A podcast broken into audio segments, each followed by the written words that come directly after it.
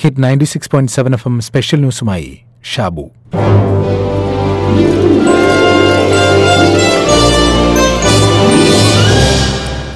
ഉഴുതുണ്ട് വാഴ്വോരെ വാഴ്വോര് മറ്റെല്ലാം തൊഴുതുണ്ട് പിൻചെല്ലുവോർ എന്നാണ് തിരുക്കുറൽ. യഥാർത്ഥത്തിൽ അന്തസ്സോടെ ജീവിക്കുന്ന ഒരു വിഭാഗമേ ഈ ഭൂമിയിലുള്ളൂ ഉഴുതു ജീവിക്കുന്ന കൃഷിക്കാർ. തങ്ങൾക്കും മറ്റുള്ളവർക്കും വേണ്ട ഭക്ഷണം ഇവർ ഉണ്ടാക്കുന്നു വാസ്തവത്തിൽ ഭൂമി നൽകുന്ന വിഭവങ്ങൾ അധ്വാനിച്ചു നേടി ജീവിക്കുന്നവർക്ക് ആരുടെ മുന്നിലും തലകുണിക്കേണ്ടി വരില്ല. കാരണം ലോക ജനതയുടെ നിലനിൽപ്പിനായാണ് തങ്ങൾ അധ്വാനിക്കുന്നത് എന്ന ഉത്തമബോധ്യം ഊട്ടുന്ന ഇവർക്കുണ്ട്. എന്നാൽ ഉണ്ണുന്ന നമുക്കില്ല. നമ്മൾ വാരി ഉണ്ണുന്ന ഓരോ പിടി ചോറിനും പിന്നിൽ നമുക്ക് വേണ്ടി പകലന്തിയോളം വിയർത്ത് കഷ്ടപ്പെടുന്ന ഒരു കർഷകനുണ്ട് എന്ന ബോധം നമുക്കുണ്ടായാൽ നമ്മൾ അവരെ മാത്രമേ തൊഴുകുകയുള്ളൂ. നിർഭാഗ്യവശാൽ അന്നം തരുന്ന കർഷകന്റെ മുന്നിൽ ഞെളിഞ്ഞു നിൽക്കുകയും ഉള്ള ചോറ് മുട്ടിക്കുന്നവന്റെ മുന്നിൽ ഓച്ചാനിച്ചു നിൽക്കുകയും ചെയ്യുന്ന ഗതികേടിലാണ് നമ്മൾ. നമ്മുടെ തല തിരിഞ്ഞുപോയ അന്ന് തുടങ്ങിയതാണ് കർഷകന്റെ ദുര്യോഗം. പണ്ടങ്ങോ ഏതോ ഒരു സായിപ്പ് പോലും ഇന്ത്യയെ കണ്ടിട്ട് പറഞ്ഞു അത്രേ I have seen only one culture in India and that is agriculture എന്ന്. കൃഷി അതാണ് നമ്മുടെ സംസ്കാരമെന്ന്.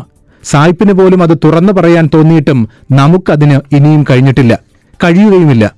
കർഷകരോട് കാണിക്കുന്നതെല്ലാം ഔദാര്യമാണെന്ന് ചിന്തിക്കുന്ന അധികാരികളും പ്രജകളും കൂടി. വാസ്തവത്തിൽ നമ്മുടെ അന്നം മുട്ടിക്കുകയാണ് എന്ന തിരിച്ചറിവ് എന്നെങ്കിലും ഉണ്ടാകുമോ? ഇന്ത്യ കണ്ട ഏറ്റവും വലിയ പ്രതിഷേധങ്ങളിലൊന്നാണ് ഡൽഹിയിൽ ഇപ്പോൾ അരങ്ങേറുന്നത്.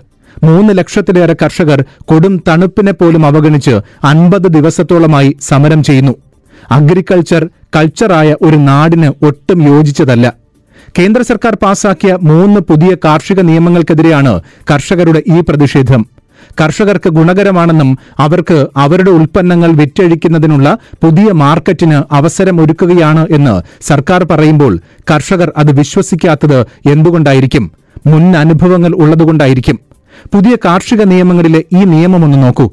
നേരത്തെ കർഷകർക്ക് ഉൽപ്പന്നങ്ങൾ വിൽക്കാനുള്ള നിയന്ത്രണങ്ങൾ ഇല്ലാതാകുമെന്നും അതുവഴി കർഷകർക്ക് ഏത് മാർക്കറ്റിലും വിൽക്കാനുള്ള സൗകര്യം ലഭിക്കും എന്നുമാണ് നിയമത്തെ അനുകൂലിക്കുന്നവർ പറയുന്നത്. അതോടൊപ്പം നിലവിലെ എ പി എം സി അതായത് അഗ്രികൾച്ചറൽ പ്രൊഡ്യൂസ് മാർക്കറ്റ് കമ്മിറ്റി സംവിധാനത്തിൽ ഇടനിലക്കാർ നടത്തുന്ന ചൂഷണം അവസാനിപ്പിക്കാൻ കഴിയുമെന്നും ഇതിനെ അനുകൂലിക്കുന്നവർ കരുതുന്നുണ്ട്. എന്നാൽ ആദ്യം എ പി എം സി എന്താണെന്ന് നോക്കാം. സ്വാതന്ത്ര്യം കിട്ടിയ ആദ്യ വർഷങ്ങളിൽ കർഷകരിൽ നിന്നും നേരിട്ട് വ്യാപാരികൾ ഉൽപ്പന്നങ്ങൾ വാങ്ങുന്ന സ്ഥിതി ഉണ്ടായിരുന്നു. ആ സാഹചര്യത്തിൽ മെച്ചപ്പെട്ട സാമ്പത്തിക സ്ഥിതിയുള്ള വ്യാപാരികൾ പലവിധ സമ്മർദ്ദങ്ങൾ നടത്തി കുറഞ്ഞ വിലയ്ക്ക് കർഷകരിൽ നിന്ന് ഉൽപ്പന്നങ്ങൾ വാങ്ങിക്കുകയും ഇത് കർഷകരുടെ ജീവിതം കൂടുതൽ ദുരിതപൂർണമാക്കുകയും ചെയ്തിരുന്നു. ഇത് അവസാനിപ്പിക്കാനാണ് സംസ്ഥാന സർക്കാരുകൾ എ പി എം സി മണ്ടികൾ സ്ഥാപിച്ചത്. A P M C act നിലവിൽ വരികയും ചെയ്തു. ഓരോ സംസ്ഥാനത്തും ഓരോ രീതിയിൽ അതായത് ഓരോ പ്രദേശത്തും കർഷകർക്ക് ഉൽപ്പന്നങ്ങൾ വിൽക്കാൻ ഒരു പ്രത്യേക ചന്തയുണ്ടാകും. ആ ചന്ത നിയന്ത്രിക്കുന്ന ഒരു കമ്മിറ്റിയും ഉണ്ടാകും. കർഷകരിൽ നിന്നും ഉൽപ്പന്നങ്ങൾ വാങ്ങിക്കാൻ താൽപ്പര്യമുള്ള വ്യാപാരികൾ കമ്മിറ്റിയിൽ നിന്നും അതിനായി ലൈസൻസ് എടുക്കണം. അവർക്ക് മാത്രമേ എ പി എം സി മണ്ടികൾ വഴി ഉൽപ്പന്നങ്ങൾ വാങ്ങാൻ സാധിക്കൂ. ഈ സംവിധാനം വഴി കർഷകർക്ക് മെച്ചപ്പെട്ട വില കിട്ടും എന്നായിരുന്നു സർക്കാരിന്റെ ലക്ഷ്യം. ഈ സംവിധാനത്തിൽ ഏതിടങ്ങളിലെ കർഷകർക്കും തങ്ങളുടെ ഉൽപ്പന്നങ്ങൾ എവിടെ വേണമെങ്കിലും കൊണ്ടുപോയി വിൽക്കാൻ സാധിക്കില്ല. അതുപോലെ ഏതെങ്കിലും വ്യാപാരിക്ക് നേരിട്ട് കർഷകരിൽ നിന്ന് ഉൽപ്പന്നങ്ങൾ വാങ്ങാനും സാധിക്കില്ല. പക്ഷേ കാലക്രമത്തിൽ സംഭവിച്ചത് ഈ വ്യാപാരത്തിന് ലൈസൻസ് കൊടുക്കുക എന്നത് തന്നെ എ പി എം സികൾ കൈക്കൂലിക്കുള്ള വഴിയായി കണ്ടു. അങ്ങനെ പണം കൊടുത്ത് ലൈസൻസ് എടുക്കുന്ന വ്യാപാരികൾ അവരുടെ താൽപര്യം സംരക്ഷിക്കുന്നതിനായി കാർട്ടൽ രൂപീകരിക്കുന്ന നിലവന്നു അതായത് ലേലം തുടങ്ങുന്നതിന് മുന്നേ വ്യാപാരികൾ തമ്മിൽ വിലയുടെ കാര്യത്തിൽ ഒരു ധാരണയെത്തും. ഞങ്ങൾ ഇന്ന് സവാളയ്ക്ക് പത്ത് രൂപയിൽ കൂടുതൽ കിലോയ്ക്ക് നൽകില്ല. അങ്ങനെ ഫലത്തിൽ ലേലമില്ലാതെ വ്യാപാരികൾ നിശ്ചയിക്കുന്ന വിലയ്ക്ക് ഉൽപ്പന്നങ്ങൾ വിൽക്കേണ്ട ഗതികേടിൽ കർഷകർ വന്നു. ഈ പ്രശ്നം പരിഹരിക്കണം എന്നാണ് കാർഷിക സംഘടനകൾ വർഷങ്ങളായി ആവശ്യപ്പെടുന്നത്. പുതിയ നിയമങ്ങൾ ഈ പ്രശ്നങ്ങൾ പരിഹരിക്കുന്നില്ല എന്ന് മാത്രമല്ല കർഷകരെ കൂടുതൽ പ്രതിസന്ധിയിലാക്കുകയും ചെയ്യുന്നു എന്നും സമരക്കാർ പറയുന്നുണ്ട്. അതായത് പുതിയ നിയമപ്രകാരം കർഷകർക്ക് ഏത് വിപണിയിലും വിൽക്കാം. എന്നാൽ കുറഞ്ഞ ഉൽപാദനമുള്ള ചെറുകിട കർഷകർക്ക് തന്റെ ഉൽപ്പന്നങ്ങൾ ഒരുപാട് ദൂരം ട്രാൻസ്പോർട്ട് ചെയ്ത് വ്യാപാരം നടത്തുക എന്നത് പ്രായോഗികമല്ല. ഫലത്തിൽ കൂടുതൽ വിപണി എന്നത് വിൽക്കാനുള്ള കർഷകർക്കല്ല അത് വാങ്ങാനുള്ള വൻകിട വ്യാപാരികൾക്കാണ് ലഭിക്കുന്നത് എന്നതാണ് കർഷകർ പറയുന്ന പ്രധാനപ്പെട്ട കാര്യം. ഇനി കർഷകരിൽ നിന്നും നേരിട്ട് വൻകിട കമ്പനികൾക്ക് ഉൽപ്പന്നങ്ങൾ വാങ്ങാം. അവർ കുറഞ്ഞ വിലയാണ് നൽകുന്നതെങ്കിൽ സർക്കാർ നിലനിർത്തുന്ന എ മാർക്കറ്റിൽ കർഷകർക്ക് വിൽക്കാം. ഇതാണ് നിയമത്തെ അനുകൂലിക്കുന്നവർ പറയുന്നത്. എന്നാൽ സ്വകാര്യ നിക്ഷേപകർ കടന്നുവന്ന മേഖലകളിലെല്ലാം എങ്ങനെയാണ് സംവിധാനങ്ങൾ തകർക്കപ്പെട്ടിട്ടുള്ളത് എന്നാലോചിക്കുക. ആദ്യ വർഷങ്ങളിൽ കർഷകന് വൻകിട കമ്പനികൾ മെച്ചപ്പെട്ട വില നൽകിയേക്കും. തീർച്ചയായും കർഷകർ എ പി എം സിയെ ഉപേക്ഷിക്കും.